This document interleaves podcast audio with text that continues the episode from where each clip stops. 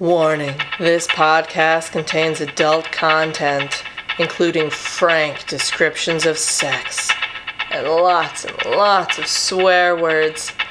Enjoy.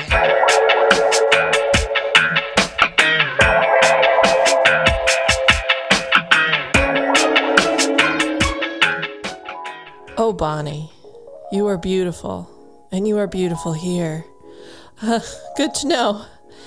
It's it is like Valentine whispered, some secret valley where you are pink and supple and ever so lightly stippled with pale gold hair, and in the heart of it there lies a bud of some hungry flower that wishes to bloom beneath my Valentine. Bonnie's astonished squeal ricocheted from rock to rock before finally fading. What are you doing? I'm describing what I see. You are not. You're waxing poetic about my arsehole. Claire. Neil. Claire. Neil! We stop that right this instant. No, I have to continue. No, we have we have to do our podcast. Oh, our pod. Well, no, can we just just, just read this book for, out loud. Let's just start it. Chapter one. Chapter one. this is now audible. Except don't sue us, anyone.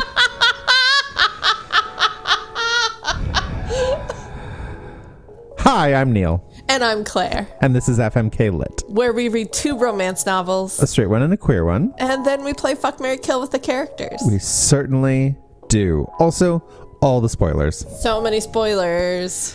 If you don't like spoilers, if you are a Neil and you don't like spoilers, just pause pause this, go buy the books, read the books, come back. We'll still be here. We will we will wait for you patiently and diligently until you come back, and then we will spoil everything that has already been spoiled.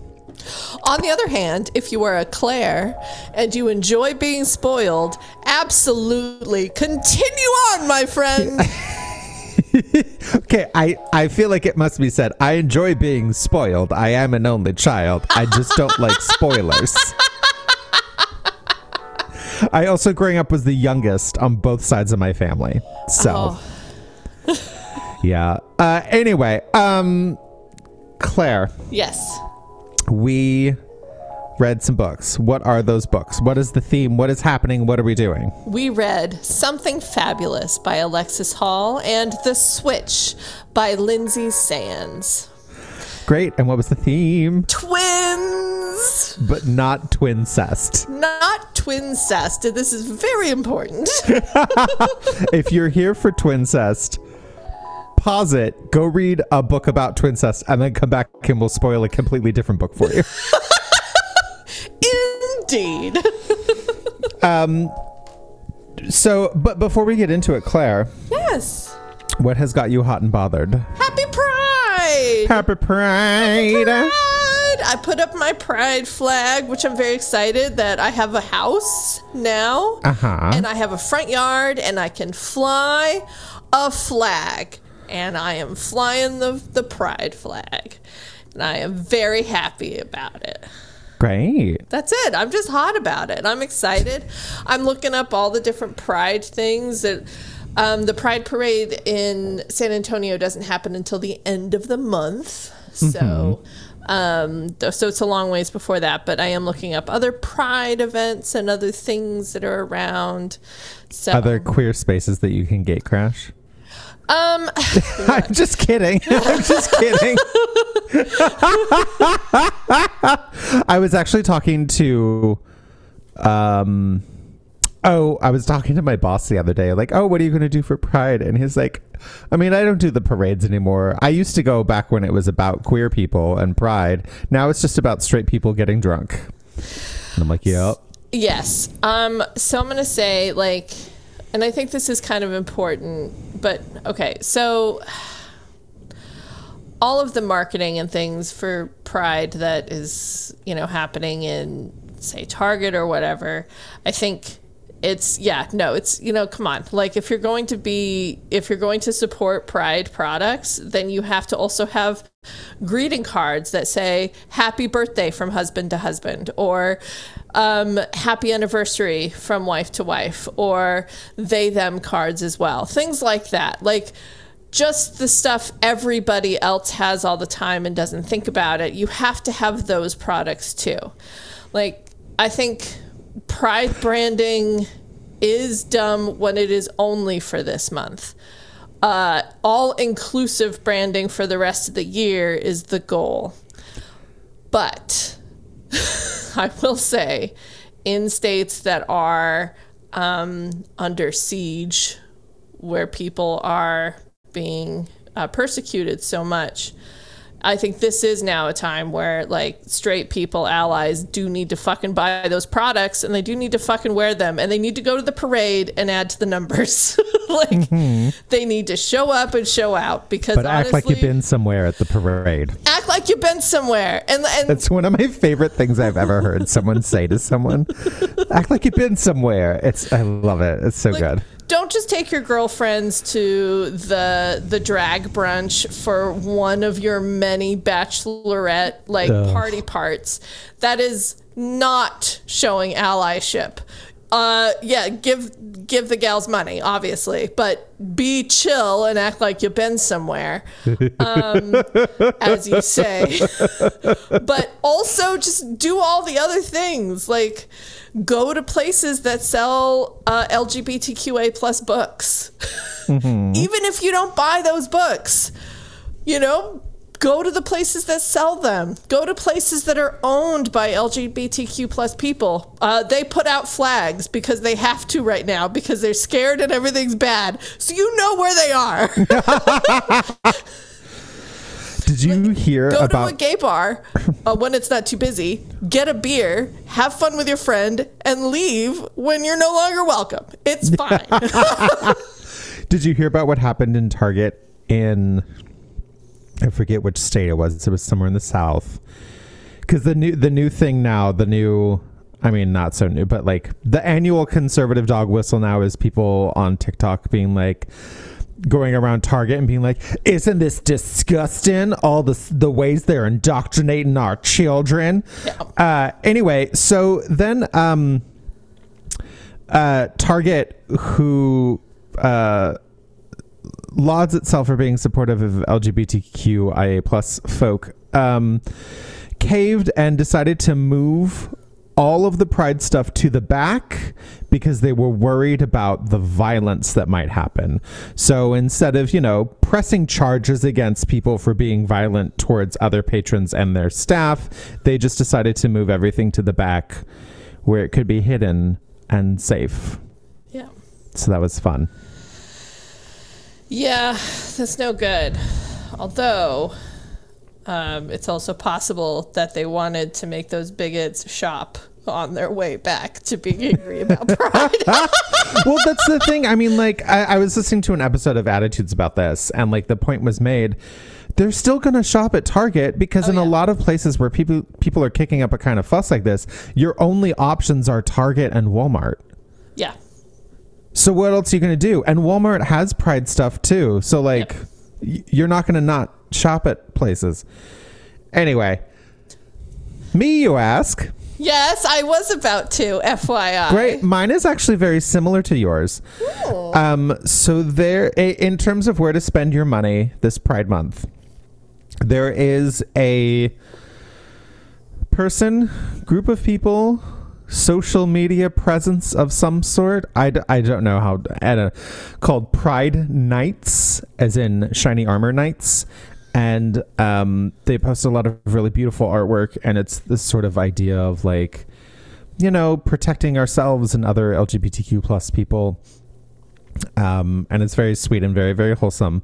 And I'm about to drop a link in the chat to they have designed and you can now pre order a set of gorgeous playing cards where each face card is a different identity under the LGBTQIA plus umbrella.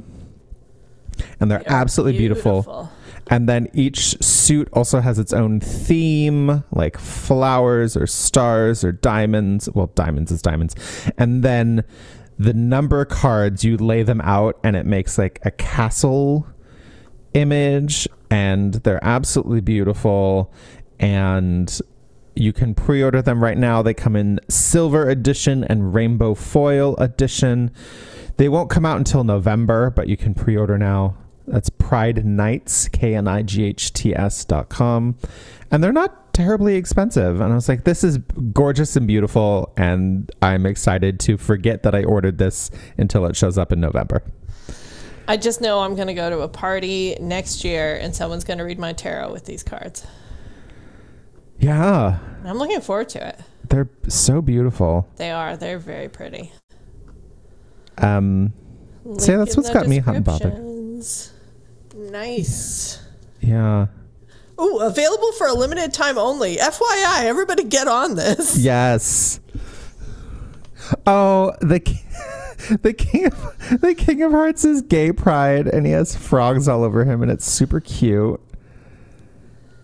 The queen of hearts is lesbian pride. She has a fox, and then um, all the knights are wearing billowing capes that are the flag of that identity, and they're just absolutely gorgeous. Yeah. Oh, it's great. It is Yeah. great. So I'm just plugging that. Yay. All right.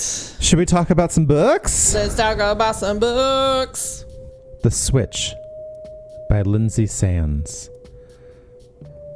When they first meet Lord Jeremy William Radcliffe, Charlie and her twin sister Elizabeth were escaping from their uncle, taking turns acting.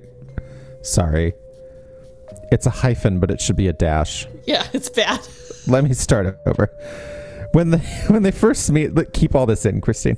When they first meet, when they first met Lord Jeremy William Radcliffe, Charlie and her twin sister Elizabeth were escaping from their uncle, taking turns acting the young gentleman to avoid detection. But Charlie couldn't help falling head over heels, and out of a window, for the handsome lord. They're all dashes, but they should be. er, They're all hyphens, but they should be dashes, and I have to like do mental gymnastics to make that work. Of course, that was only at the beginning. Lord Radcliffe insisted on showing him and her lovely sister to London. But how could he do that? With every touch, Radcliffe seemed unknowingly to incite indecent desires in Charlie, and his fraternal interest was certain to land her in a fine mess. Though it was a great game to play a boy, there was more fun in being female. And after one brush of his fiery lips when her guise was gone, Charlie swore to be nothing but his fiery woman forevermore. That's That's what the book says. Wow, it's been so long since we've read a back book cover that is wrong. That's all it's almost all lies. Okay, Claire. That is incredible. Claire. yes. That's what the book says it's about. What is this what is this book about? Okay. So there is Charlie and her twin sister Beth, and they have been contracted to marry these two asshats. They do not want to marry them. And well, one's an asshat, but Lord Carland is he's gone through three wives in like three years because he's terribly abusive. Yes, they keep dying. Yes. So that's important. That is important. It is important. I have to say, the premise of this book is amazing. Okay. Okay, there's so much wrong with this book, but honestly, the tomfoolery that happens is sometimes so fucking funny. No. No. No, you're not no. giving it that. No. We I expected like at least 75% shenanigans. We got maybe 15% shenanigans. I am I am underwhelmed by the shenaniganery. Fair enough. There was a lot more talking than I expected. We skip over I mean sorry to jump in. There's a part where Beth leaves for a few days. So Charlie has to be both the brother and the sister in the same in Radcliffe's house for 3 days. And I'm like, I am so excited for all the shenanigans. They skipped And it. They skipped the whole thing. They skipped the whole thing. Honestly- I was like, I want a Miss Doubtfire moment. Yes, that could have been the whole. Those three days could have been the whole second half of the book for me, and I would have loved it, and I would have believed it. I've been like, they fell in love with three in three days. Yeah, sure, I don't fucking care because Charlie was playing Mrs. Doubtfire, throwing her voice between two uh, adjoining rooms. Like that's all I wanted, and we skipped it, and I was I so angry. know. So instead, we got a villain monologue that had nothing to do with anything. Oh my god, that was the most insane part of this book. Sorry, I'm sorry, Claire. Please continue. Okay, so Charlie and Beth are escaping from their uncle who has run through the entirety of whatever money they had left after their parents died and is now selling them off to a murderer in an asshat so that he can gamble more and do whatever the fuck he wants with money. These two are not up for that. So Charlie uh, puts on a man's outfit seemingly two wigs at some point. Like the, the writing was so poor. At one point, I was like, is she wearing two wigs? Because this does take place during during like, oh god, No, no, no, no, no. This book doesn't know when it takes place. it doesn't. It keeps saying tis all the time, and I'm like, It stop keeps- it, okay. stop it. Okay. So we are led to believe that it is Georgian or uh, uh, uh, Regency because when we get the villain's monologue, he's named George after the king. Right. and King George the that would have been the third. The King George the second was like the Middle Ages. So we're like, oh, okay. So it's either Georgian or Regency. We're assuming Regency based on the cover. Sure, whatever, great. But then they say tis. There's one point where they say sirrah, which is like Shakespearean. There's a point where uh, they talk about a unit of um, a coin, like a denomination of money called a groat. And I was like, oh, I've never heard of that before. That's because it was only in circulation from the 1300s to the mid 1600s. Right. And then there's a part where they're talking about, like, oh, I'm wearing a farthingale. And I'm like, what's a farthingale? No, they meant like bodice because farthingales were, again, like the 1600s. So maybe it is the the second George. I don't know. I don't know. This book doesn't know. They're like old Englishy things, regardless of what century it was. Also, there were typos, and this is like an Avon book. I'm so upset. I know. I was like, this feels like it should be like way better. I don't know. Okay, no. George the Second was from 1727 to 1760. So I think it could have been then. Okay, but yes, but uh, half of those references were not true anymore by then. They like the groat was taken out of circulation Oh, no, in like no, the no. I totally agree. I totally agree. They're still like completely wrong. The only point I'm, I'm like getting on is what it is. Again, uh, you Anyway. were correct. And so no, Anyway. she is wearing two wigs because she's wearing the wig of like a boy, and then she's wearing the wig that men wore back then as fashion. because she also has waist length hair that she just puts down the back of her shirt. Yeah. I was like, fucking why? I don't know, and she has apparently the biggest boobs that were. they're both totally- teeny teeny. They're they're so skinny as to look emaciated, except for their giant bazongas. gigantic boobs that they're Huge. very easily able to just tape right down with or bind right down with some unknown binding that the author decided I'm never getting into what that is specifically. Uh anyway. Anyway, so one's a boy, one's a girl. Charlie's going as a boy. uh huh. And as they're trying to escape one of the inns that they are staying at with their uncle at the time, I believe, uh, they are seen by Lord Radcliffe escaping. And he's like, I'm going to be helpful. So he comes over and he's like, What ho? What who? And What like, who, Sarah?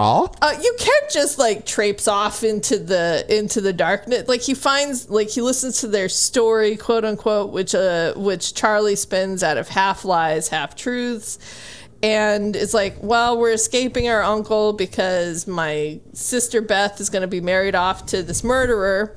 And um and we've got all of my parents' jewels and we just want to trade them in. And she And- says, We're going to do that. We're going to go to London and then be part of the season when really they want to go to their cousin's house. When I was just like, Why didn't they just tell the truth? Why, why did we have to go through this whole rigmarole? Because we're going to go to London. From here, I'm just going to say, like, stuff happens, but the most important thing is. Lord Radcliffe decides to pretty much adopt these two waifs. Which, I mean, to his credit, he's like, oh, she's supposed to marry that guy? Yeah, he's to murder your sister because he is a garbage person monster goblin. We can't Right. have that. I will escort you. You seem unfit to protect yourselves. I will escort you to London. And then on the way, he's like, oh, that's right. You don't have money or a place to stay or know anyone. Just stay with me and I'll, I'll look after you. Yeah, no, Which is very nice. No, he's totally chill about that. And uh, he's like, Young Charlie boy, you and I shall go into town and we will exchange these jewels and gems for money, which you can spend on things. and then we'll go and we'll go places, and I will take you places. And in his head, he's like, and this man is very missish. He says this several times, very missish. So I will also take him to a brothel so that he can learn the ways of manhood and other places where he can be manly, which I think is a fun setup. But, so the brothel. Right. Just- and it does, I also will say too, jumping ahead, when Radcliffe finds out that Charlie is Charlotte, and he, and, you know, of course they're in love with each other, and he's like, oh my God, I took you to a brothel. Oh my God. Oh my God. And that scene of him remembering all the things that they did together when he thought she was a man. In his reaction to it, that scene was everything I wanted it to be. Yeah, that scene was great. That scene was great. I mean, and it's because like Jeremy, Lord Jeremy William Radcliffe is essentially actually a very nice man. He Does he- is. does he He's have- a little grumpopotamus, but He's a grumpopotamus. Does he have a bit of a gay panic in him? Yeah, but also, also though, here's the thing. I like. I did not like his extended. I cannot possibly like a boy because boys are yucky. but I'm super attracted to this boy. And then it does come like he does be he does come around to like okay, maybe I like this boy a lot. And he sort of accepts that about himself, which I think is really nice. Yeah, so I I enjoyed basically he's attracted to Charlie regardless of which sibling she's playing. Uh-huh. So he has this sort of like he's like, "Oh shit, I'm attracted to the brother. What do I do? What do I do?" And then the next day it's like, "Oh, I want to fuck the sister. Everything's fine. Everything. No, I want to fuck the brother again." And what I appreciated was that when he was freaking out, it wasn't like oh, because it's wrong to be gay. It was very much like, I am 28 years old, and this is the first time I'm feeling this about another man, and it's very confusing and shocking, and I'm trying to figure out what to do. And I also appreciated that it's like, oh, because the the the brother looks like the sister, I want to fuck the sister. That's what it is. That's what it is. And then the narrative is like, this was a convoluted way of explaining things, and he decided to go with it. I was like, Yeah. thank you for for acknowledging that narrative. but yeah, I- I I I kind of appreciated it was like it wasn't gay panic, it was like panic of identity. Yes, that's and it was fair. That is way more handled fairly well, except that what I found super weird is that when Charlie was Charles, she was never attracted to him. We never heard her being attracted to him. She was only attracted to him when she was being Beth. Yes. And I found that very bizarre. That was weird. That was very weird. And she's Charles from most of the book. So most of the book, we don't hear about how she feels about him, except they like make out one time and she wants to fuck him, and that means they're in love because this is what a straight romance. I mean, she's a little attracted to him the first night that they have to spend in the inn together. There is, I really Oh, because he has a great ass. He's a great ass. I really did enjoy the scene where um, she she's going upstairs to her bed to what she assumes is her bedroom, and they're told no, no, no. He could only get two rooms, and one is for Beth, and the other is for uh, the two of you. And she's like, the two of who? and it's and they're, they're like, oh no, you be what? uh, you and Lord Radcliffe. And she's like, why would we be together? And it's like, well, it would be indecent for you guys to be one of you It's, guys. Yeah, it's more like, why do you want to share a bedroom with your sister? That's weird. That's that's what's weird. You guys. Charlie's like, oh shit, you're right. Uh, uh, everything's fine. Uh, uh, uh. Yeah, and so then she's got to spend the night, and he's like, "Aren't you gonna get undressed for bed?" And she's like, "Yes, I'm just like waiting for you to do it." And he's like, "Okay, weirdo." and he just takes off his clothes. He's like, "Did you want it?" Oh, and he goes, "Oh, I'm sorry. It's because you're." Tr- you don't have a night shirt. Do you want to borrow mine? And he starts taking off his shirt, and she's like, "No, no, no, no, no!" What uh, there were there were there were a couple moments both in that scene and then there was another scene later where Charlie as Charles got super drunk and like um it was like Radcliffe didn't for some reason Radcliffe didn't feel like undressing him for bed or whatever. And then also in the inn it's just like oh he just didn't ask questions about it. And that to me is just like very lazy writing. Yeah. because I would have I what I really wanted to happen was for him to see the binding and assume that it was like dressing for a wound. And he's like oh now I have to take even better care of him because he's Yeah. injured in some way and he's too proud to talk about it and blah blah blah. Or like oh he really does look like his sister. Like he is he's a lot more feminine than i thought he would. Like maybe that's why i'm attracted to him that he is very feminine even though he's still a boy. Like all these really interesting things that could have happened and then just didn't because the author didn't know what to do about radcliffe seeing charlie undressed too early. Yeah. So, though I did appreciate that same night that they were in the inn and he woke up and they were like cuddling and he was very hard about it. Yes. And he's like, oh God, oh God, oh God. And then at one point, Charlie like gets up or like is still asleep or something and he like, he looks at Charlie's crotch. It was like, Charles is not hard. It's just me. Ugh. I know, I like that too. It's like, well, it's just me, so apparently I'm the only one with these weird feelings. he does say that later. He's like, I don't know why I'm attracted to Charlie. Because, I mean, Charlie's not attracted to me. Like, Except yesterday I was attracted to Beth, but today I'm attracted to Charlie. I don't know what to do. poor Lord Radcliffe. So, I don't know. It Because this is a longer book, a lot of things happen in it. So I'm gonna going to s- try to skip ahead a little bit. Yeah. Um, We keep One- getting derailed, and by that I mean I keep getting derailed. Sorry. Um, So, yeah, so really the plan is that the two sisters are just going to stay with him and they're going to turn in their jewels. They're going to uh, participate in with the Ton and with, uh, uh, which is also another reason why it could not possibly take place in any other period than the specific time period.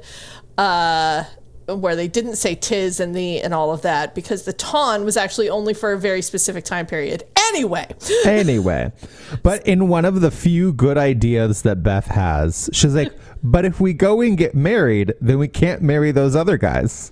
yes, And Charlie's like, fair. fair. Fair. Meanwhile, So- Beth has uh, they they they ran into so, this family like on the way into into London, and she's obviously in love with Thomas. Right. So it's another pair of lovely. siblings. So Thomas and his sister, and his sister is immediately in love with Charlie. Yes. Uh, I don't remember her name, but she's got this huge crush on Charlie. Clarissa. Something like that. She keeps Something like following her around, and Charlie's like, "Ugh, "Are all women this awful?" And I was like, Right, No, and then it's she- just you. You're a terrible person sometimes." Yeah, it's something that I'd like to talk more about on its own. This sort of like, you know, like f- feminist moments that Charlie has that felt very flat. Um, but yeah, it's sort of like you know, Charlie learns to stand up for herself, but then meanwhile she has this chat with this girl who's like 14 and it's basically like oh no no no no. You have to pretend like you're not interested. That's how you get guys to get into you. You have to like leave me the fuck alone and then i'll want you. Go away now. And i'm like what no that's that's not what we should be telling young girls no, I we should be telling young girls i'm not interested in you it has nothing to do with you it- it's just not going to work out. So go find someone who is worthy of your love. That's what you need to do. Go I would forth. have appreciated that moment if it was played more for comedy. I, I think, think it was supposed to be, but it, was didn't read that way. Like, because it was, because it was interminable. It was like ten pages long. oh, it was so long. And honestly, like if Charlie had just been told by somebody like, "Oh, you have to go for her because she likes you so much." So we're just going to set that up. So the two of you have to be together. So if she had no other choice but to pretend to like this girl. Mm-hmm. And so then they're finally alone. This girl wants to be kissed. Charlie doesn't want to kiss her, and then she goes, "I have to tell you, uh, I don't like women who I uh, who f- fall all over me. I like to chase women. And she's like, oh, really? And then Clarissa runs off. And it's like, oh, good. Take care of her. Chase me, chase me. That would be fucking hilarious. And then, like, all during that fucking picnic, Clarissa's just running through the trees. and I was like, where's Clarissa? And there's just this, like, white linen gauze dress, like, flitting through the trees. And I was like, I don't know. I'm tired. So, how far exactly should I run before you like me? And then in the meantime, she meets a nice young man who like is desirous of her attentions, and then they run off together. Exactly, that or whatever. Because because also Clarissa gets dropped from this book. Oh, yeah. It's like no no no. Pretend like you're not into me. That's how you attract men, and then we never see her ever again. Never ever again. It would have been hilarious if every time after that we ran into Clarissa, Clarissa sees like Charlie and goes, ah! And then like leaves the room quickly because she wants her to be interested in her. and like she she she means like literally chasing. yes. She's like, ah! we see her. We we look out a window and she's like running out of the manor house into the woods, looking very determined. And then all of a sudden, she has amazing calves. Well, yeah, and then later someone asks like, so so, you know, now that you know the truth that, you know, I've always been a woman, like, what are you thinking? And she's just like, to tell you the truth, I got really into running. I don't care if it's not ladylike. I enjoy it. that would have been great. That would have been great. Oh god, that would have been so funny. But that Oh. was a lot of this uh, book's problem. Like, like every beat could have probably been five pages shorter. like, and and for some reason, it was like the writer would get herself into a position like this. FYI, we're at the brothel. He's taken us to. He's taken her to a brothel because he wants to man her up. Um, she is left with a bunch of prostitutes who are super into her, but she's like not into them. She doesn't know what to do. Um, she ends up with the head mistress of this brothel, The madam, the, madam. who is like, "Well, it's always me. I always get the boys." And I'm like, Ugh, "Why is this?" She's gross?" like, "Call blimey, I breaking the youngins." "Yeah." Um, and then in a what could have been a very funny scene, she's like, "Oh, she's like, oh, so you like a bit of rough, do you?" And she takes out a whip, and Charlie's like, "Ah!" And they're just like, and then it becomes this sex farce comedy in this bedroom, which honestly, I was on the verge of enjoying if it only didn't last as long. Like, right. it, every one of these scenes lasted longer than my ability to believe that they were actually happening. Um, so it was just like, oh, it just became like, it just sucked down in the in the weight of its own like preponderousness. So then she runs away. Charlie runs away, and from that room and runs into another one where she discovers a girl who's being kept there against her will and she's like well i can't let this happen so that's the first time charlie acquires a runaway which will happen three more times five more times in this book and Oh God, the one of them is real dark. The cook and her kids. so dark Oh my God. oh god that was horrible Yeah. So I'm just gonna bring it up because it doesn't matter to the plot at all. Um, but so uh, Radcliffe gets it in his head that Charles is going to become addicted to gambling, so he decides to teach him a lesson by taking him to a casino to make him lose all his money. And then magically, and this was beyond the realm of, of believability, that Charlie just like keeps winning all fucking night long. Because it also lasted too long. Like if I it know. only lasted like five times, I would have believed it. Yeah. It was all fucking night. Yeah. And there was a guy at the table who, like, Charlie watched him bet away the last of his money. And she's like, don't do it. Don't do it. Just quit. Just quit. I'm like, you can also just quit. And then she is outside, and there's this woman outside with her two small children, and she's pleading with the bouncer because she's like, oh, my husband's in there, and he's gambling away his paycheck, and the rent is overdue, and blah, blah, blah. So he comes out. Of course, it's the guy at the table that Charlie has been observing the whole time. And he turns to his wife and is like, I'm sorry. I love you. And he just walks in front of a carriage and gets Right there, murdered. just like smashed well, not murdered, but killed. He just kills himself. his wife and, And- children and our heroine and love interest. right. I was like, what? So that's how they get a new cook. This lady. It became a job interview. And she's just like, okay, sounds good. And immediately falls for the butler. So that worked out fine. Yeah.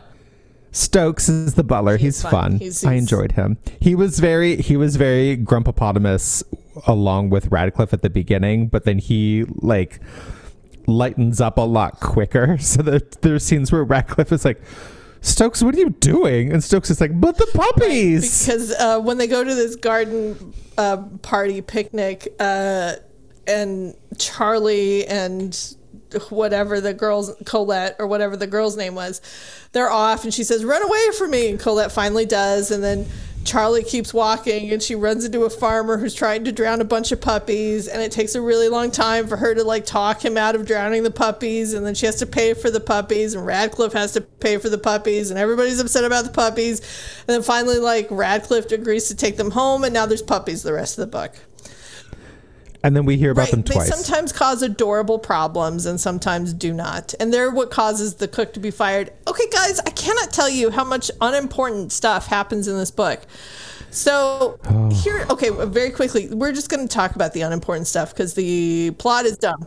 So, so again, it's, it's these these two these twin sisters are switching back and forth and they're trying to get hitched up. Beth Beth finally talks to the don't interrupt me yet, Neil. We're gonna go off the rails again. I'm just gonna get the plot done. I'll be quiet. Beth and Henry. Beth finally tells Henry everything. Henry is like, I'm totally in love with Thomas. whatever Thomas Henry. This guy we're not going to talk about a great deal. uh, finally agrees, or not finally, but it says, "I don't care. I love you. Let's figure this out." They they go off to Gretna Green. They're gone for three days. They come back. Uh, by that point, uh, we have to be very worried because we've there's been a blackmailer during this tri- during this period who's been bothering them and causing issues, and the blackmailer's back Just the twice. uh, like Charlie goes again to talk to the blackmailer, goes with the girl from the brothel who's been acting as their lady's maid, pretending to be Beth. Uh, they're kidnapped there and taken off to Gretna Green, where they're going to marry the two, be forced to marry the two assholes. Shenanigans ensue because Radcliffe and the entirety of the household, in several, in a very funny moment, all travel up to Gretna Green to try to save them. Uh, they do. There's some switcheroo problems. There's, it gets a little Shakespearean with who's who, who's the girl, who's the boy. Finally, they're married. The bad guys are taken off, and that is the end of what should be the book. And then the book continues. And we have the uh, the repeated beat exactly the same for something that doesn't matter at all. Uh, and then the blackmailer returns, which is insane. So the blackmailer returns. Okay, now again, I have to underline, even though I know I'm sorry, listeners, like you're like, what you just rushed through that. What could possibly important to say? Nothing else is important to say. The book is over, but there's still 20% more of it left. I literally highlighted it. It was like, how is there still 20% left of this book? So the blackmailer, so like Charlie and Lord Jeremy Radcliffe are happily married. And by happily, I mean boredomly married. Like he's off doing bullshit, like finance stuff, and she's in the house going like, "I knew being a wife was going to be fucking boring." and they're just sitting around. The blackmailer returns. He's like, "Show up with money or else." And she dresses like a boy again and goes to go like find him. She finds him, and it turns out he's this member of the Ton, like of the elite who she danced with before and she thought was kind of handsome. And he's insane. He's also um, the brother of uh, Radcliffe's late sister's Yes. husband. So Radcliffe had a sister. She and her husband were both killed. This is the husband's brother that we meet once before he's like, "Now I will do my villain monologue. Yes. He murdered Radcliffe's sister and her husband because he murdered the husband so that he could try to talk the sister into marrying him so that he would get all the riches. And eventually he was going to murder Radcliffe so he could get all the riches. But that didn't work out because he uh, shot both the sister and the husband and was like, oh, that was a dumb. I was only supposed to shoot one of them. and now he's got to figure out some new plan. And he knew right away that Charlie was uh, a girl pretending to be a boy because he had seen her in the brothel and was like, oh, that must be one of the new whores who likes to dress up like a boy for some of the clients who like that kind of thing. And then later saw her at a dance and was like, oh, it's a lady. and then he's like, now I end. Oh, she's with Radcliffe. I've got a plan. and my new plan is to blackmail them, catch them in a trap, murder Radcliffe, and then after she's married, which is going to be at some point, he just assumed, in a way, plot hole, and then he was going to marry her to get all of Radcliffe's riches. Yes. Claire, you forgot the oh, most God. important part. What was it? He's a bastard son Oh, of the that's king. Right. So he. Except none of None that, that matters. None of that matters. They never go to court. There's never court intrigue. They never worry about it. it none of it matters. That whole plot did not matter even a little bit. Like there was the first time they were supposed to have the drop off with the blackmailer and it got interrupted and then they they saw the blackmailer run off and they're like oh we got to figure this out and then the book didn't talk about it for like I don't know, 70% of the book. And then it was like, oh, they had gotten a message the other day saying that they had to meet today. So that's what Charlie was doing. It's like, oh, so it was so unimportant that you didn't bring it up earlier. And then we have the exact same beat of everyone in the house trying to figure out where Charlie is so that they can all collectively go and save her. It was the exact same thing, except it was a, a brothel instead of a country inn. Like, it was it was the exact same beat. I was like, why are we doing this again? Am I taking crazy pills? No, the author did. Yeah. right before she wrote the book. Like there was so much fun possibilities in this book that it was just like so many missed opportunities. And Yes. so much weird choices and like I'm sorry, you're Lynsay Sands. You are a modern lady who I know has written a lot of books. Like you are not a non-popular author. Like people have read your books. And what's with all this tis and thou bullshit? What's happening there? Why have we chosen to do that? I've read some of Lynsay Sands' books and I feel like it didn't have any of that bullshit, so I don't know what was happening. It's like, what is going on here? Uh, it was very like, I was like, did somebody else write this book under Lynsay Sands' name? It must have been. or did she write the first draft and somebody finished it? I don't know because there was two. So a, a big a big issue that I had was okay. So there's this beautiful moment where um, Charlie and uh, Radcliffe were together. I think it was after they had been married, or maybe before. and they were like talking about like what they should and shouldn't do and the fact that they want to bang each other. So it was probably before they got married, et cetera, et cetera. And then he was like, Oh, hey, come here in a like let's bang kind of way. And then she crosses half of the way and stands there in the statement of like, I will meet you halfway, but you also have to meet me halfway. And it's like, oh, I can totally respect that in a person. Yes. And he goes and meets her halfway and then they they are they celebrate that moment with Yeah. sex. And it's like this was very beautiful, except like there wasn't a single moment in the book where Charlie was like, These are the things I can and can't do as a man that I can and can't do as a woman, and like how unfair society is because like people don't know me, but they think I'm a man, so I can do anything the fuck that I want. Whereas my uncle is allowed to sell me. And like, obviously, modern audiences are picking up on those things, but like, Charlie never had any feelings Yeah. about it. So when she has this moment where she like stands up for herself, I'm like, is this something you had been thinking about this whole time?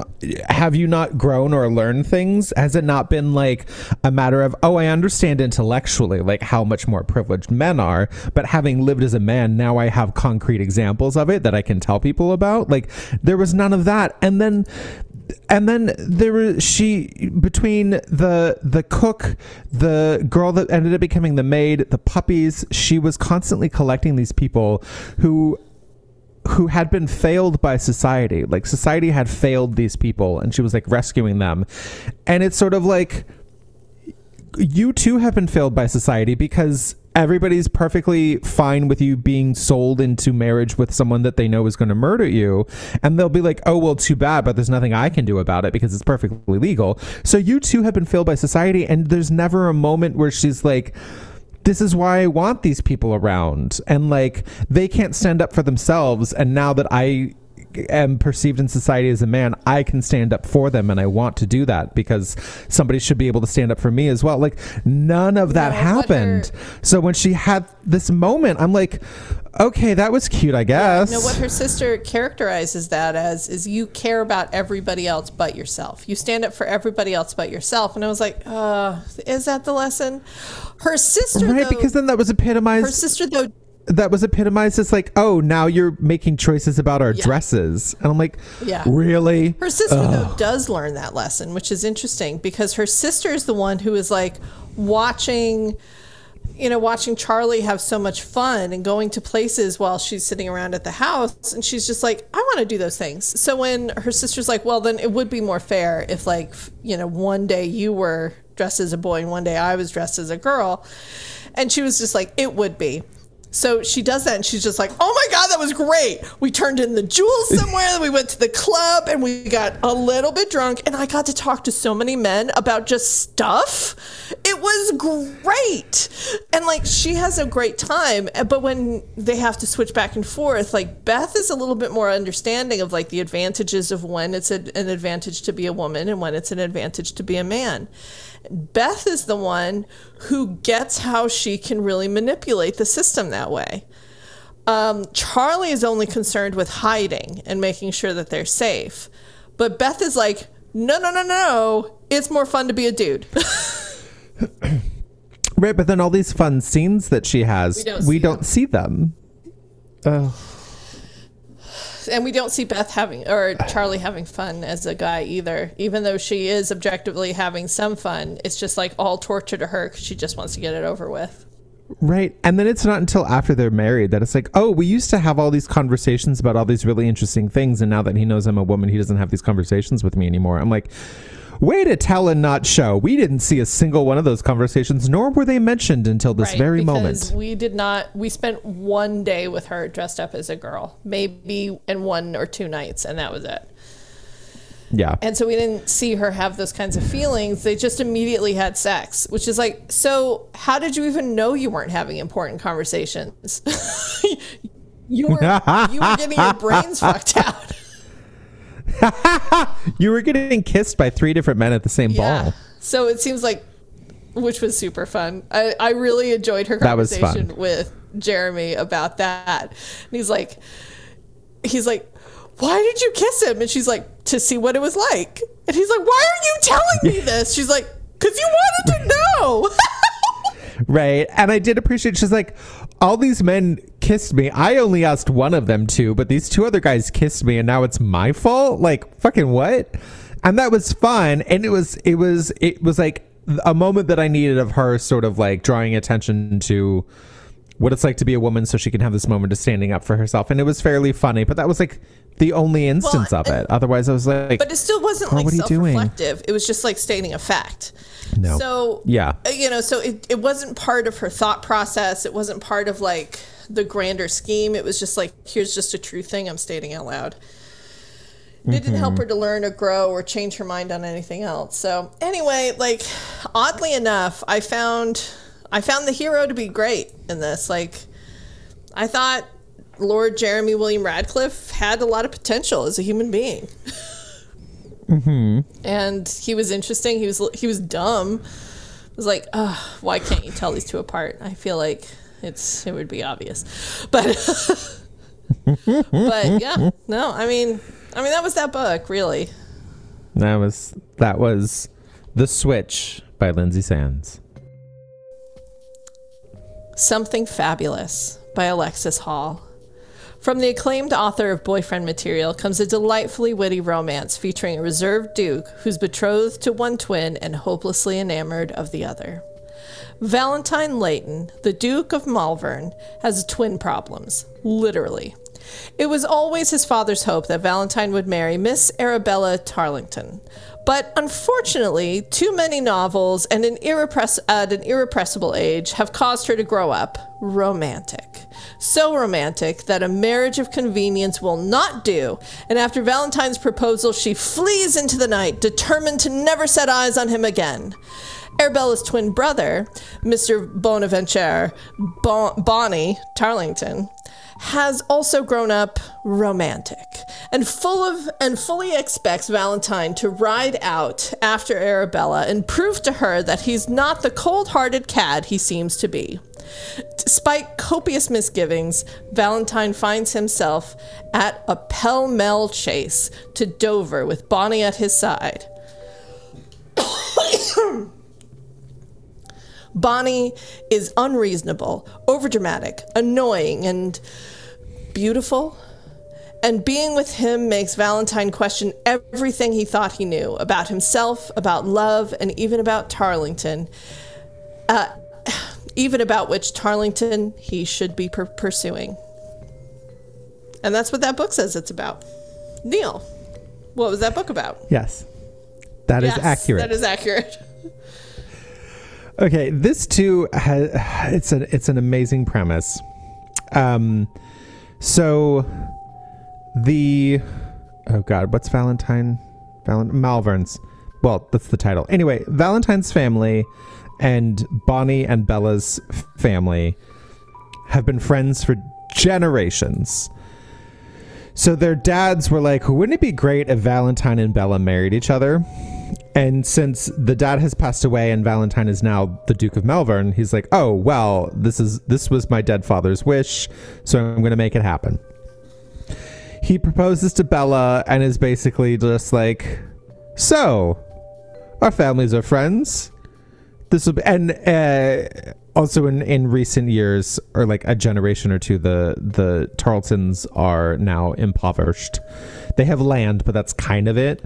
Um and so then Valentine proposes to Bella and is basically just like, "Well, I am rich and affluent and our dads wanted us to get married. We should do that." And then Bella strikes practice poses, talks about how terrible he is, and then ends up fleeing into the night. So, uh, after being rejected, Valentine uh, goes on a bender and is rudely awoken by Bella's um, twin brother, Bonaventure. Bonaventure is such It a is. ridiculous name. Uh, he, but he goes by Bonnie, and Bonnie's like, "What did you do?" Bella ran away, and Valentine, who's such such a grumpopotamus, was like, "I proposed to her. Like, it's not my fault." She said no. She was very rude about it. And Bonnie's like, "Well, what did you do? Propose to me the way you proposed to her." And he's like, "I'm hungover in bed. Leave me the fuck alone." And Bonnie's like, "No!" Um, so then he like fakes the proposal, and Bonnie's like, no, you should have said these things. Okay, we have to go after her now. And he's like, oh fuck. So then it's them like chasing Bella across the countryside because because Bella left a note to Bonnie saying that she's running away to America. Oh, just just And that she's is- running this is- away and to never think of her again. And and he's like, well, obviously I'm going to think of you again. And she's like, I, he's like, I think she's going to America.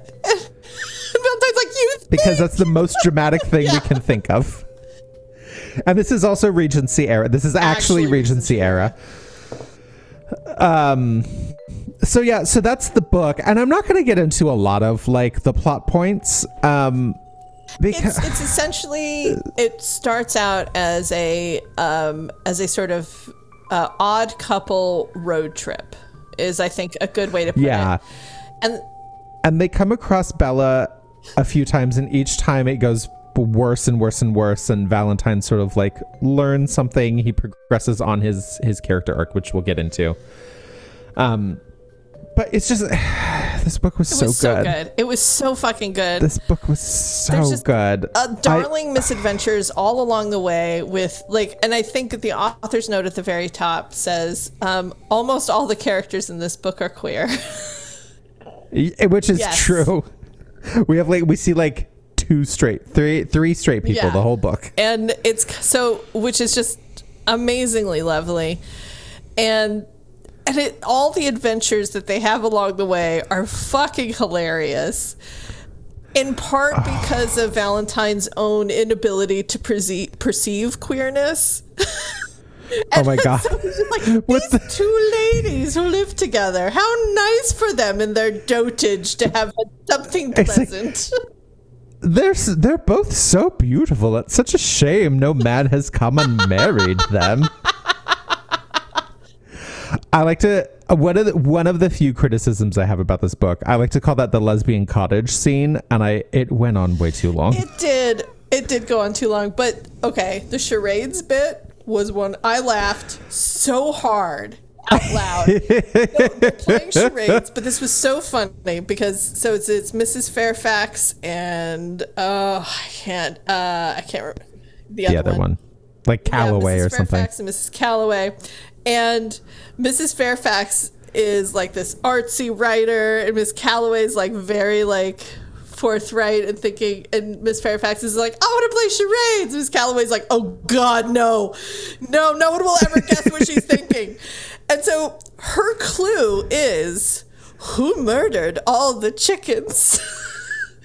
And like everybody's like, who murdered all the chickens? Okay, maybe this is some sort of like maybe you mix up the letters and it gets you the name. Like, what is it? And then she comes up with, she's like, it's Claudius. And they're like, Claudius from Hamlet. And she's like, Hamlet's uncle. What does that mean? And she's like, murder most foul. And I laughed so fucking hard. and for like a really long time. Uh, because what's better than a dad joke? A Oh lesbian God, dad joke. I could not stop laughing. It was so fucking funny. Can I read to you my absolute favorite line in the whole book? You complete arse. Wait, I like arses. You you complete something I don't like. Mustard. You complete jar of mustard. I would say like this is quite possibly one of the most romantic books we've ever read. Like okay, Oh. so there's this fucking so they've been chasing Arabella all across the country. They're very tired. And Peggy. Peggy, Peggy, which is Arabella's who, lover. who likes to dress who likes to dress as a Right, boy but just sometimes. some- just but just sometimes. Um. Oh, but when she's dressed as a boy, she is a boy. Like, like in her like, but Yes. not all the time. Peggy who is Yes, a boy Peggy, sometimes. boy sometimes, and it. It's just great. But so they've been chasing these two about the countryside, and they finally have something to eat. It's a bit of bread. Uh, Oh no, this is it's earlier than that. Oh my god, I'm sorry. It's just there's this lovely scene with a bee where we get the first instance. 'cause Oh. Valentine is very precious. He doesn't like any bugs at all. Like at all. And he is freaked out by little things that like get in his hair or anything. And so this bee flies into his hair and he's like, get it out, get it out, get it out. And he starts freaking out. And Bonnie just very carefully comes over and just gets it out of his hair. And he's like, It wanted to sting me. And Bonnie's like, It didn't want to sting you. It wants to be alive and it knows that stinging you would kill it. It just wanted to investigate you because you're like a flower. And after that, he refers to Valentine as flower all the time. And it it is very it is one of the best earned nicknames in any of the books we've ever read. And and then after that, like uh, Valentine is saying, like a much later time, Valentine is kind of arguing with Bonnie about something and like telling Bonnie who he thinks he is. And, you know, Bonnie yells back at him, which is so great. You don't understand bees and you don't understand me. and, and like, but on the like, and that was it's just very good at keeping up with itself. This book, but there was just so many just incomparably sweet moments that were just so romantic. I mean, and there was so much like uh, the descriptions of the countryside and the water that they would swim in, the people around. It was all very pastoral while not being cliche. Oh my God. It was just like like I I feel like I, it was just I want to read a passage. Can I? It's a long passage, but can I read it? Yes, only if I get yes. to read one as well. This is late late in the book, but it's still very good. Instead, he just reached down to where Bonnie still knelt at his feet and cupped his cheek, struck by the way a lover's beauty could be at once so familiar and so endlessly new. He noticed, of course, the dance of freckles across the bridge of Bonnie's nose. But that particular freckle, the one nestled a little higher than its fellows, its color a little darker, too, as if wished to assert itself. And Bonnie's smile, the, what, the one he knew surely so well. But what of the two little brackets that curved on the corners of his lips when he did? The smile of his smile and his eyes. How long and how often had Valentine gazed into Bonnie's eyes? Were they not now his favorite shade of blue? But what of their greens?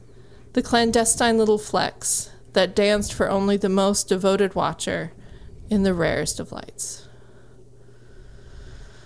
And like, I, I mean, and the, the important part about that paragraph is it mirrors the first paragraph where we see Bonnie. Because Valentine wakes up and he's drunk and he's like upset and he's staring at this young man who's yelling at him and he's like I you know I know this guy but in this light I see these two little brackets on either side of his mouth that are very endearing even though I I can't understand what endearing is right now because I'm drunk. And the little freckles that splatter over his face. How how annoyingly absurd and wonderful they are. Like, and it's just like it's just such a perfect, lovely description of falling in love with somebody and seeing all the beautiful parts of them. Mm. Mm. That's so sweet. I like to read a passage as well. It's considerably shorter. Somehow they had fallen through the cracks of time, caught in a silver haze between night and day, the world's shadow softened and star dusted. Oh, it was just. It was so beautiful. So, the, okay, let's get into like plotty things ish. Well, not so much plot, like, because this isn't really about the plot, it's about like Valentine's yeah. character arc. And so basically, um, he is very prim. He's very like I have spent my entire life cultivating my reputation by not being too much of anything, not too little of anything. I'm what everybody expects me to be. I do what is expected of me. All that all that, you know, all that stuff that we want from from this sort of love interest. And basically the course of the book, it's not it's it's not even about him discovering himself, but discovering that there is a world, there's an entire world of possibility and choices outside of what he had expected. Like, he didn't even know that being queer was an option.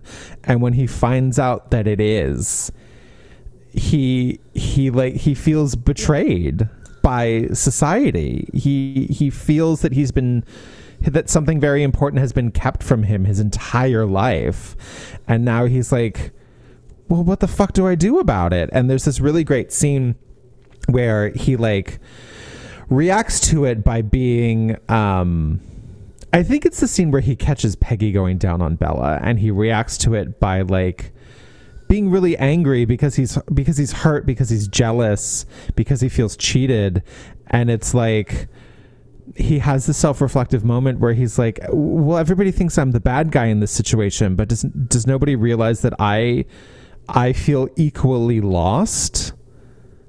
And it, it's it's so beautiful. So he he like basically learns to like just like be himself and to accept people for who they are in this really beautiful way. It's it's done very well.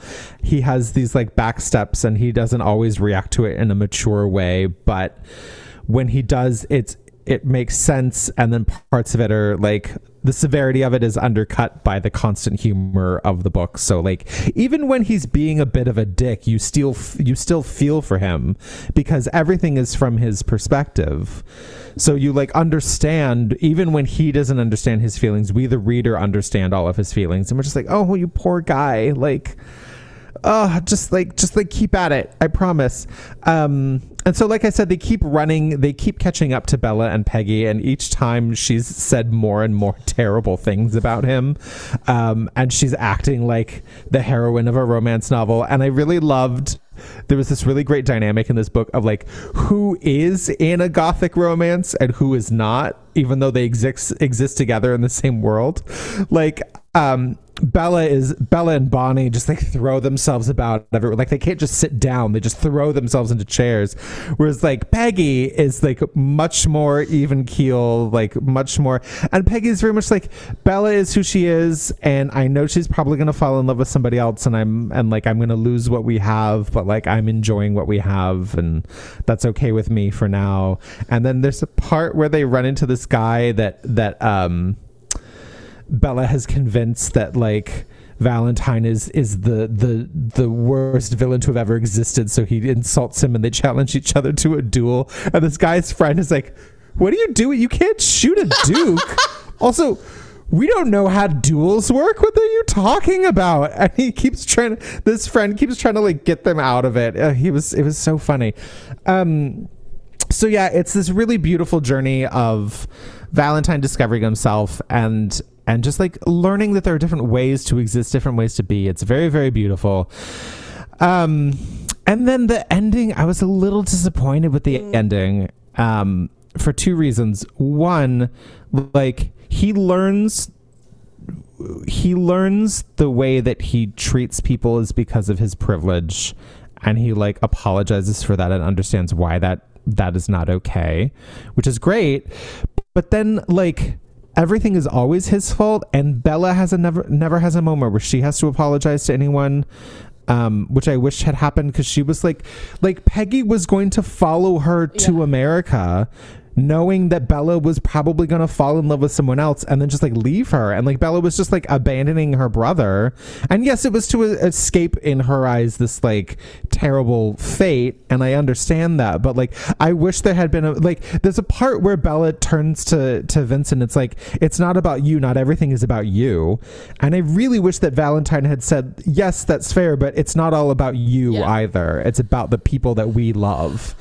So I, I wish there had been a little bit more well, of that. I mean, especially because the very last time that they talk before the end um, is in the field after he's been chasing her down because she's running and like she's running from him for a good reason that she thinks um, And he is crazy when he's running after her because he's tired. He's just done chasing this lady. He falls into a pond. His hair is full of tadpoles. He fucking hates that. He doesn't, he's like, feels gross and dumb and awful. And he's in love with the man that he, that society won't let him be in love with. He doesn't know what to do. He's learning all these new things. Everything's gone crazy. He just needs to explain to this lady uh, we're both trapped in this situation. Let's talk it out. That's all he wants to do. And she won't listen. And he mm-hmm. literally says, just give me a moment to talk to you. And she says, and she shoots him. yeah. And, yeah. And I think like there, there's also, I mean, when she's not being the very top of a gothic romance novel, she does have some exceedingly salient points, which is like, I have no rights in this world, and you have all of them. No matter what, that is always true. And like, I can say no to you as much as I want, and it just like, there's no good options for me. Like, I say no to you, and I'm ruined for having said no to a duke like, who does that? I say no to you, and my brother and I are poor forever because my brother's never going to marry anybody because he is overtly, broadly gay. and so it is up to me to do that but I don't want to and I can't and I'm upset about it. And like if I give you a moment to talk to me about it, you're going to talk me into it because I have no better choices.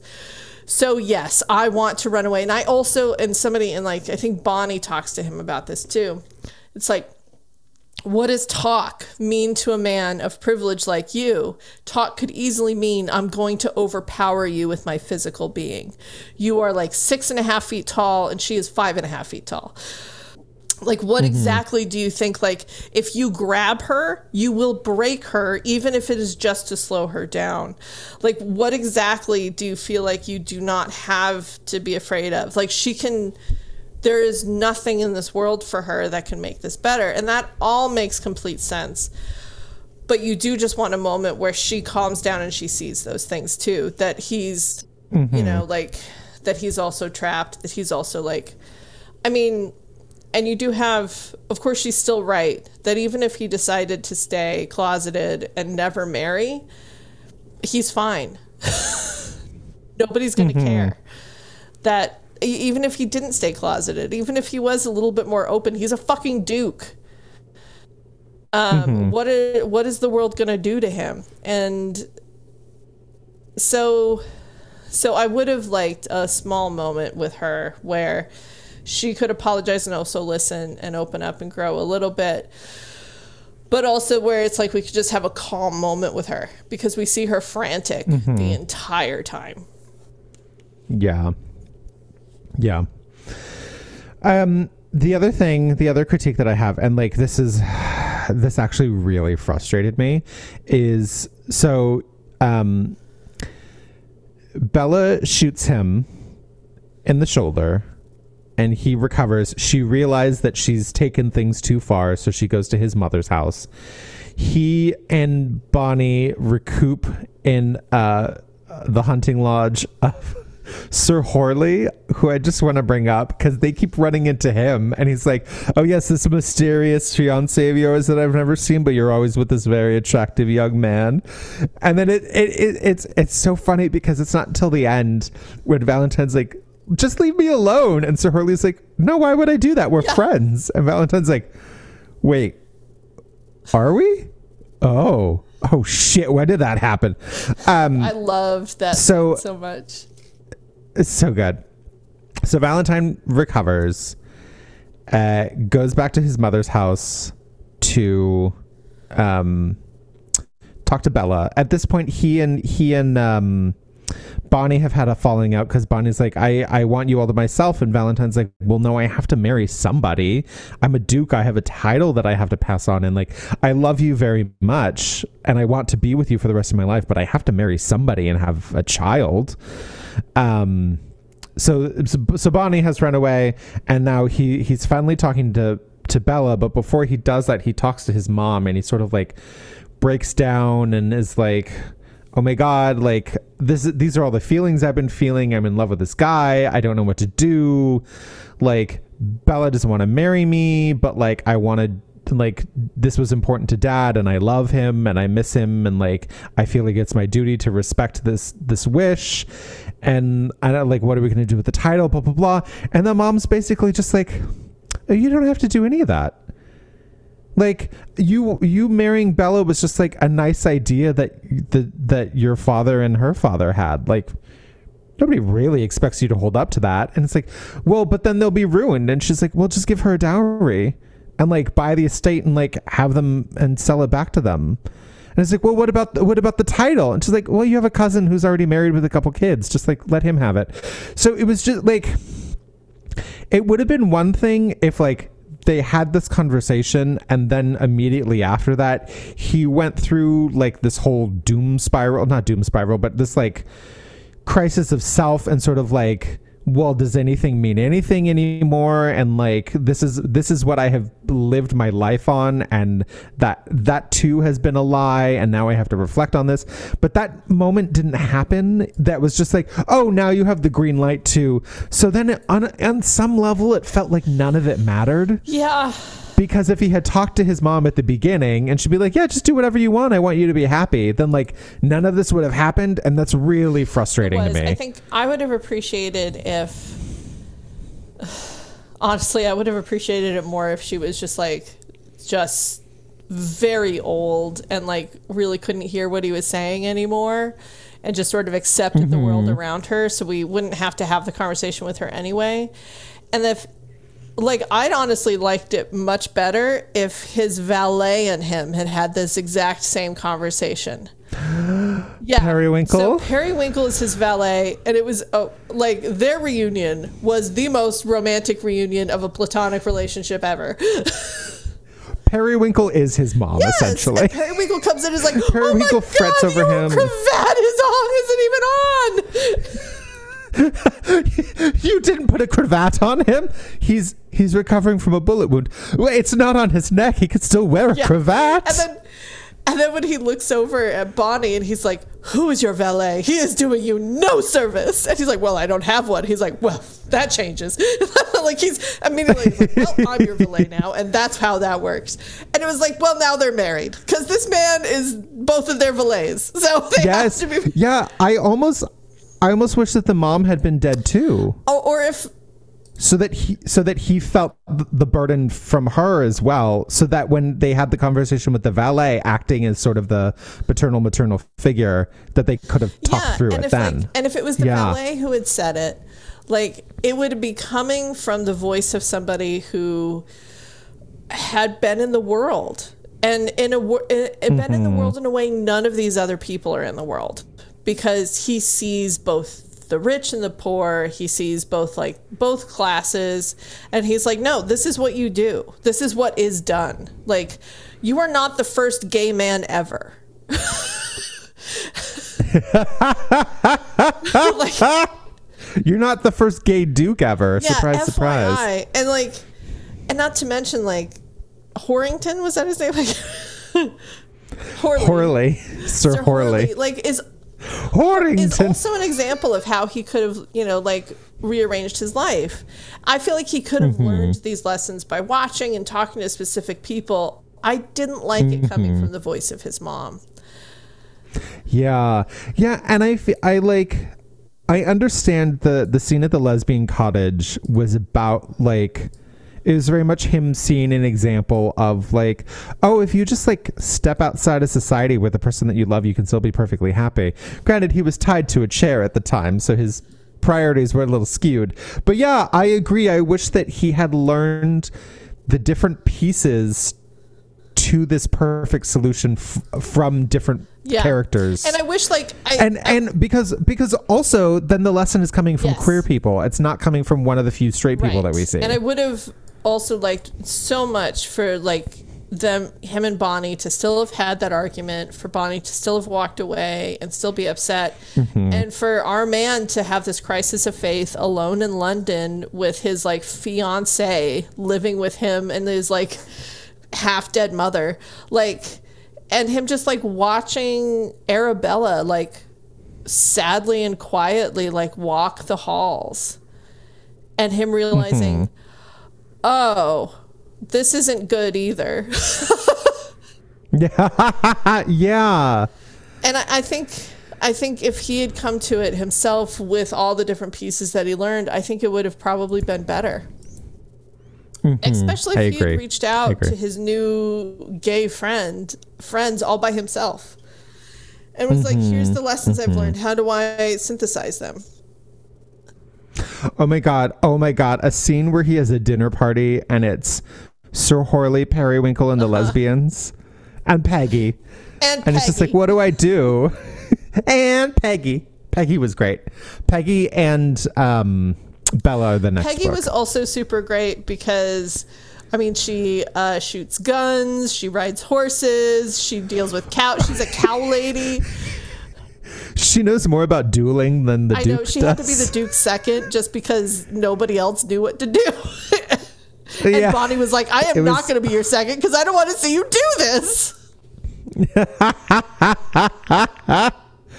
Oh, so good. It was. but yeah, it it's a it's a very wonderful book, and it's so funny because when you sent the link to go buy it, there was a little thing that's like, "You bought this book, blah blah blah," and I do you know what I think it was? After we read the other Alexis Hall book, I was like, "I'm gonna love."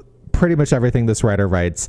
Saw that one, saw Gay Regency, and I was like, I'm just gonna buy it for when I can read it for fun. So I already owned is the book. amazing. Yeah, yeah, yeah, yeah. Um, so I'm glad I finally got to read it.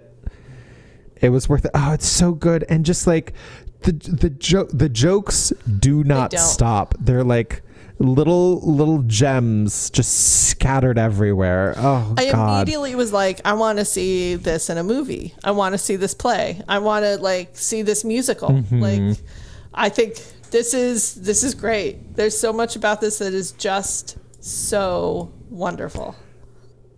I want to see the miniseries. Yes. Uh, Each each episode ends with them finally finding Bella again, and then the thing that goes wrong, and then it leads into the next episode. Bella runs away. Again. like he gets kidnapped by the lesbians and then the next episode is him sitting while they're all playing charades so good so good um that's really all i That's all had got too, honestly.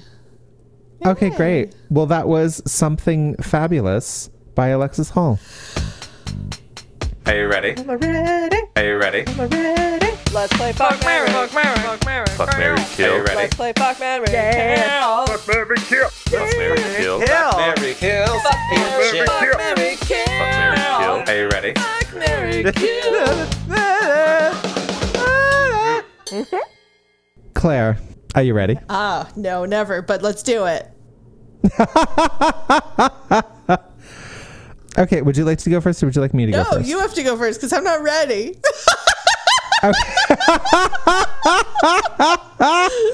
okay um Neil. claire fuck mary kill beth peggy or the lesbians and i'm i feel very bad that i've forgotten their name keep keep, keep talking and i'll find it Lesbians. because it's in my mind that whole scene is just the lesbian cottage No. Um. all right. Okay, so Beth, Peggy, or the lesbians. Well, I'm gonna marry Peggy because she can do anything, and she's so much fun. Um, and the, I mean, the very first thing we really actually see of her is eating out Beth, is eating out, um, not Beth, obviously not Beth, Bella, Bella. As we see her eating out Bella.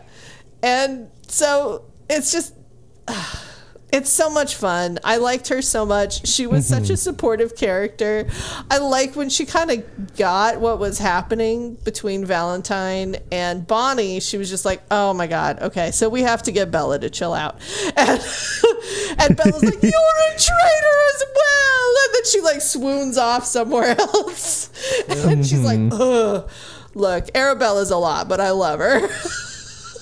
and it's it's just it's so cute. So I don't know. I mean, she seems like a lot of fun. I would absolutely marry her. Um, I'm gonna fuck the twins, not the twins. Jesus, I'm going to fuck the lesbians. Miss Fairfax and Miss Good Evans. job, Miss Fairfax and Miss Evans. One, because they sound beautiful, but I don't want to mess up their lives. I, I don't think they're accepting a permanent third.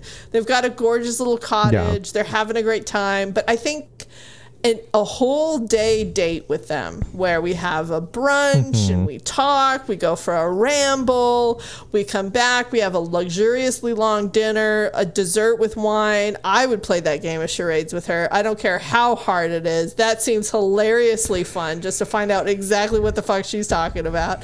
And then having Uh-huh. One of them one of them writes, one of them's an artist, so you can just have like art time by the fire. fun fun sex times all night and then there's gonna be a bath because it's lesbians and then like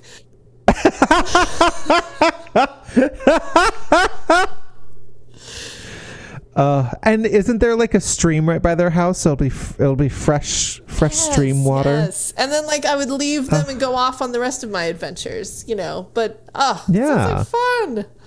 Oh Kent, what a fun gay place Kent is.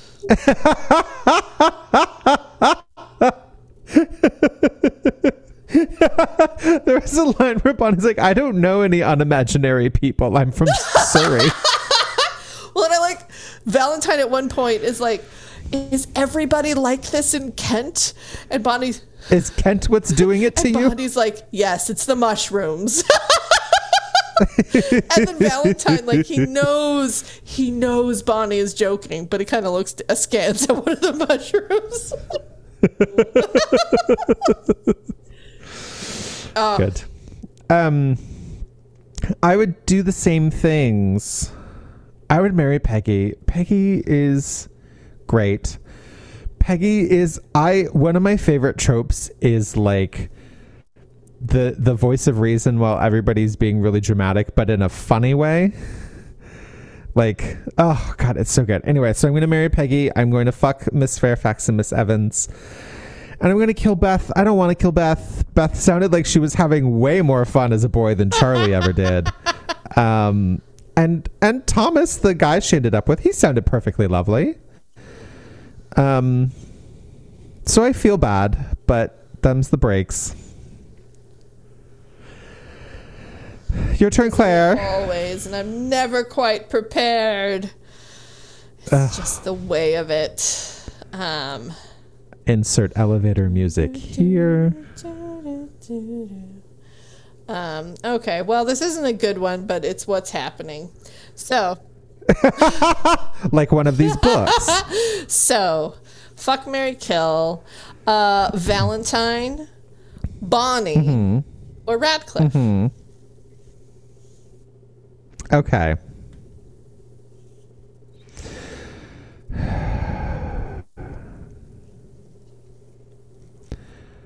I'm going to fuck Bonnie.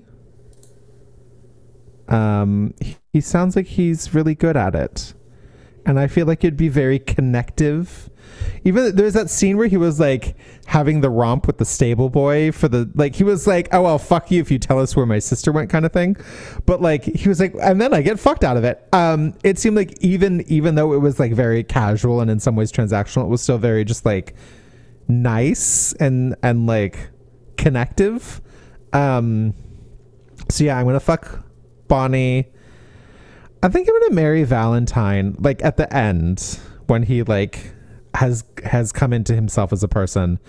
He sounded very attractive. Uh, being the unofficial husband of a duke sounds nice. Um, but also just like he also was so funny. He was so funny. Um, his his zingers, like when he and he and Bonnie would like rib each other, it was it was it was really funny. Um, there's a there's a point where Valentine was like, "Wait a second, are you flirting with me?" And Bonnie's like, "Right now?" And Valentine's like, "In general." And Bonnie's like, "Yeah, I flirt with everyone." And Valentine's like, "Oh, uh, uh, uh, uh, uh." um." So yeah, uh, it sounds great. Um, Bonnie can be there too. So I'll marry Valentine, but we'll still keep Bonnie around. It'll be great. Um, and then I'm going to kill Radcliffe. I don't want to. He seemed nice. Um, he seemed he seemed willing to accept the fact that maybe his sexuality wasn't what he thought it was. Um, he he also like wanted to protect people, and there's a point where like when Beth turns to Charlie and is like, "How the fuck are you in love with this guy? He's like the coldest man in the world," and um, Charlie's like, well, no, he's like taking in all these runaways. And Beth's like, begrudgingly. And Charlie's like, well, yeah, because he feels like he has to. But like, he could have said no. He could have said no to Bessie, the maid. He could have said no to the puppies. He could have said no to the cook and her kids. But he didn't. He said yes to everything because he, he also wants to look after people. And Beth was like, oh, yeah, marry him. Um, so he seemed great. I just wish the book had been more about him and then also I feel bad killing Yeah. him. No, I think it's the same. I'm going to kill Radcliffe. I think he's just kind of a dummy too. I I don't know. Like he's he's not my favorite romantic hero. Um I didn't really find him all that romantic either. Like he didn't really have to try to earn her love, which was also a little Mm-hmm. upsetting. He was just a very nice man. like really, he Yeah. was a very nice man who was kind of going through a crisis of self that was averted at the last minute.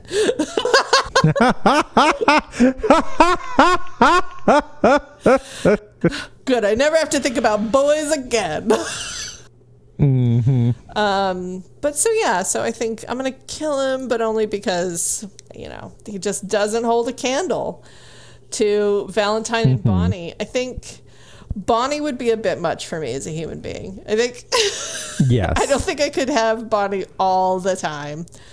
Um, but yeah, I think he'd be a really good fuck. And I think he'd be a lot of fun. And he's also funny and he's also humble in just all the right moments, um, which I also appreciate. And I mean, he loves his sister. He genuinely loves his sister. That is a familial love that was genuine and true and felt really nice.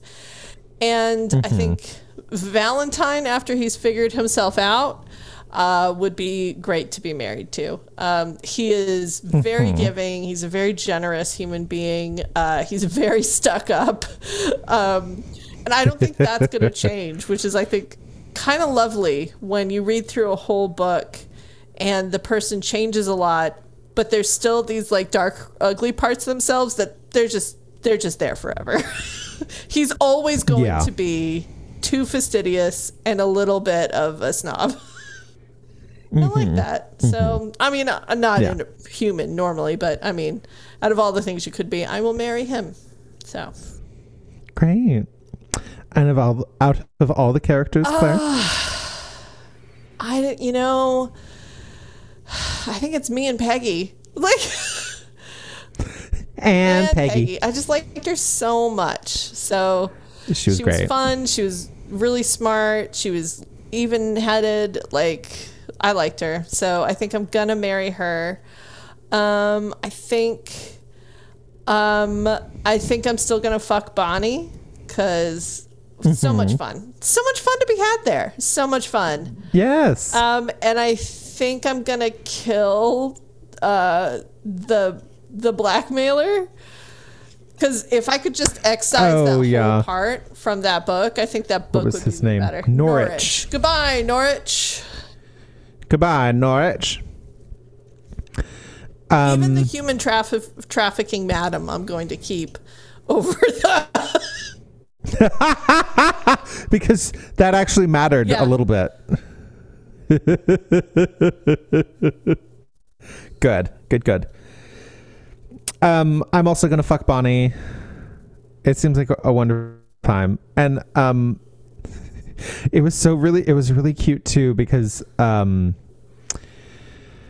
I I I think it it pretty strongly hinted to the fact that Valentine is demisexual and that like he never he'd never even been interested in sex before and not because like oh because Bonnie's the one but because like because they had a relationship and he got the he took the time to get to know him and like that led to his sexual feelings so he was very inexperienced and he's like oh eating Bonnie's ass. Yeah, I'll just do that all day. And Bonnie's like, well, we can do other things. And Valentine's like, there are other things.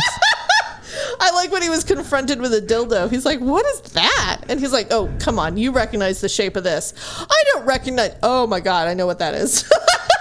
Oh. yeah. So I feel like, I feel like every time you have sex with Bonnie, it's like never the same twice. It's adventurous, it's playful, it's sometimes very funny, sometimes very sweet and romantic. And so, yeah, I'm excited about that. Um, who I'm going to marry is a four way tie.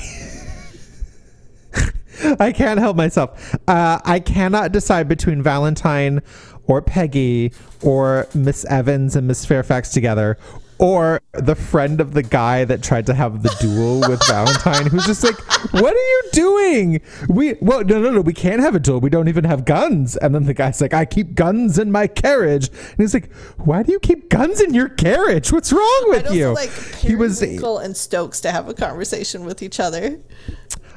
Uh, yes. Oh, I want them to like. I don't know if I want them to end up together or to just be besties or like Yeah. cousins. They're Cousins. cousins. They're cousins. Yeah, I like that. I like that. Um, so yeah, I, I can't decide who I'm going to marry, and I I don't No. think I have to. Anyway, um, and then I'm going to kill Carland, which was the man that Charlie was meant to marry, who kept accidentally killing, maybe accidentally killing all of his wives.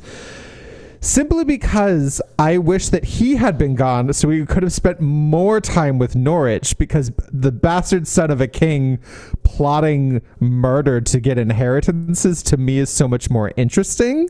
And if we didn't have to worry about Carland, maybe Norwich could have found some room in there to like make sense. Yes. That's my that's my very Yeah, hopeful that thinking. sounds great. And the books, Claire. Um, yeah, so I'm gonna kill the switch. Uh, so much promise, not fulfilled. So much promise, not fulfilled. It's so frustrating, and all the tizzes and the whatevers. Fuck you. Um, Good sirrah. something fabulous. Absolutely marrying this book. Like I, I, I've, I've sincerely thought maybe I should just buy the hardback, co- like the paperback copy, and keep it because I like it so much. Mm-hmm, and you? I'm gonna do the same. I like again, I, I'm not killing I mean I'm killing the switch in part because it's not well written. Um also in part because it was like such a letdown. Like the pre- the premise is so good.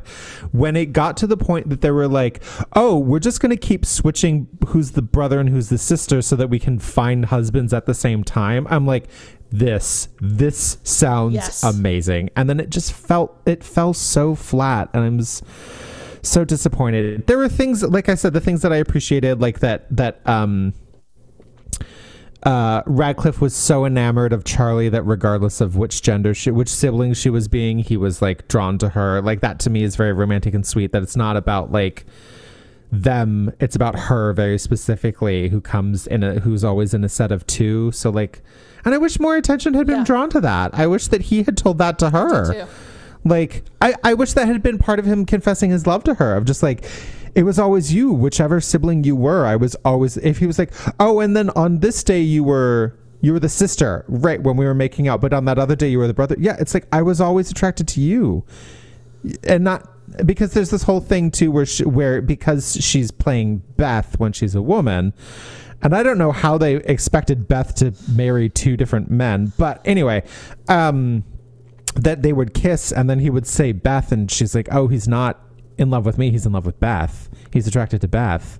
So for him to be able to say like, "It was always you, regardless of what cl- whether you were wearing a dress or or a jacket, like it was always you, just you for who you are." I, but that moment never happened. Again, just like missed oppor- Yeah, I so mean, many missed opportunities. Almost happened. It got so close because he was like, because they're talking about the different times things has happened, and he was like, "Oh yeah, no, that was Mm-hmm. that day because you know that was the day you and I made out." And she's like, "Oh, so you knew it was me? Well, I didn't know it was you then, but no, I know now." And she's like, "Oh, and I didn't have to explain it." And I'm like, "Oh Yeah. no, keep going with that. That's the romantic part." yeah. right. Anyway, so I am going to kill it. It it will be quick and painless. This book did not infuriate me Yeah. the way some of our other books have. It it it will. I I wish this book to die peacefully in its sleep. um, and then I'm also marrying something fabulous. Like it was so good. Again, I wish I wish the ending had been different. Well, the the very very end is he proposes to Bonnie using the exact things that Bonnie said he should have said to Bella, because that's what Bonnie wanted to hear, and he remembered them all and said them, and it was very beautiful. So that, but the the whole bit with the mom, like I I I feel frustrated by that, but other than that, this book was so good. It was so much fun to read. It was such a joy to read. And I want to marry it.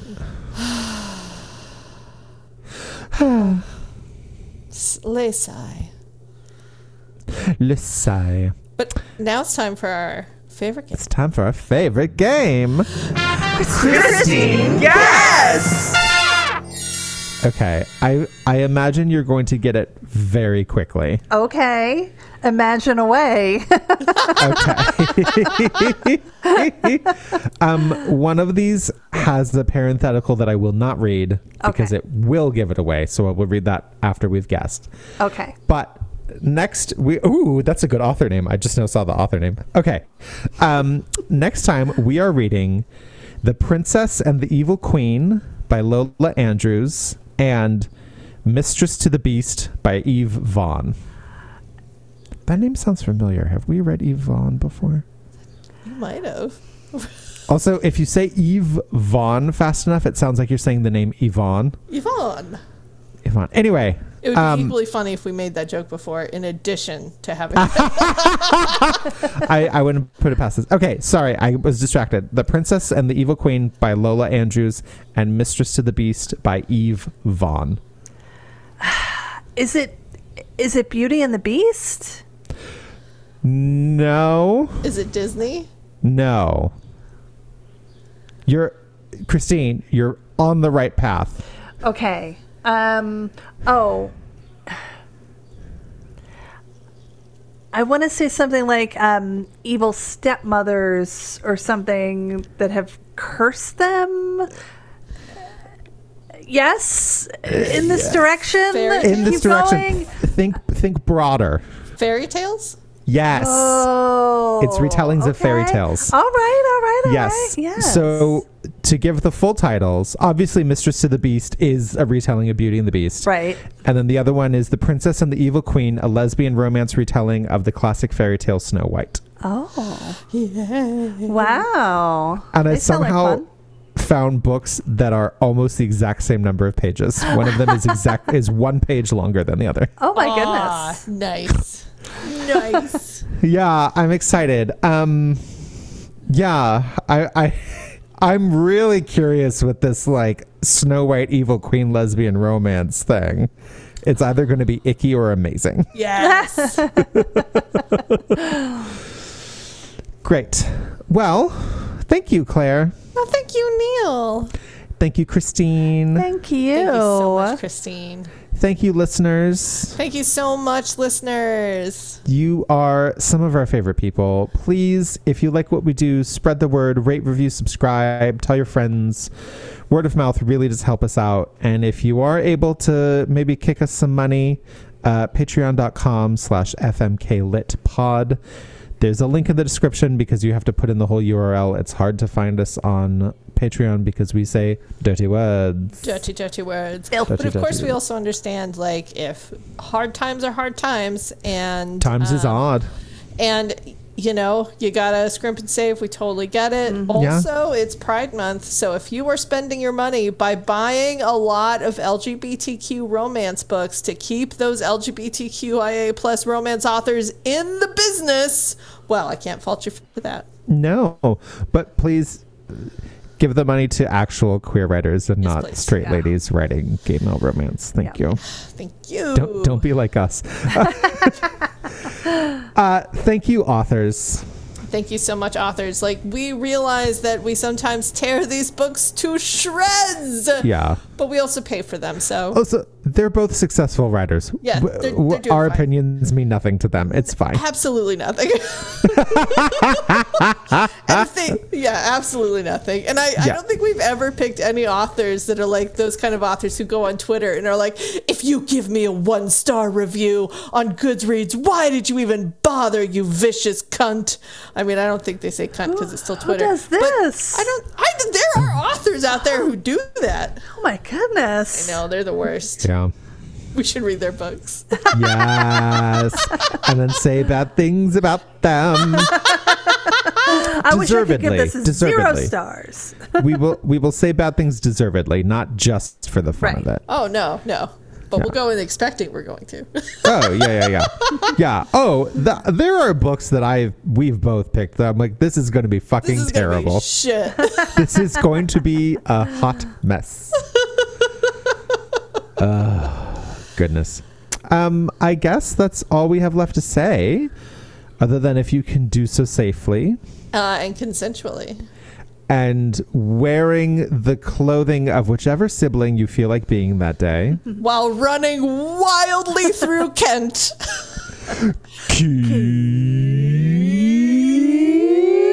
Keep fucking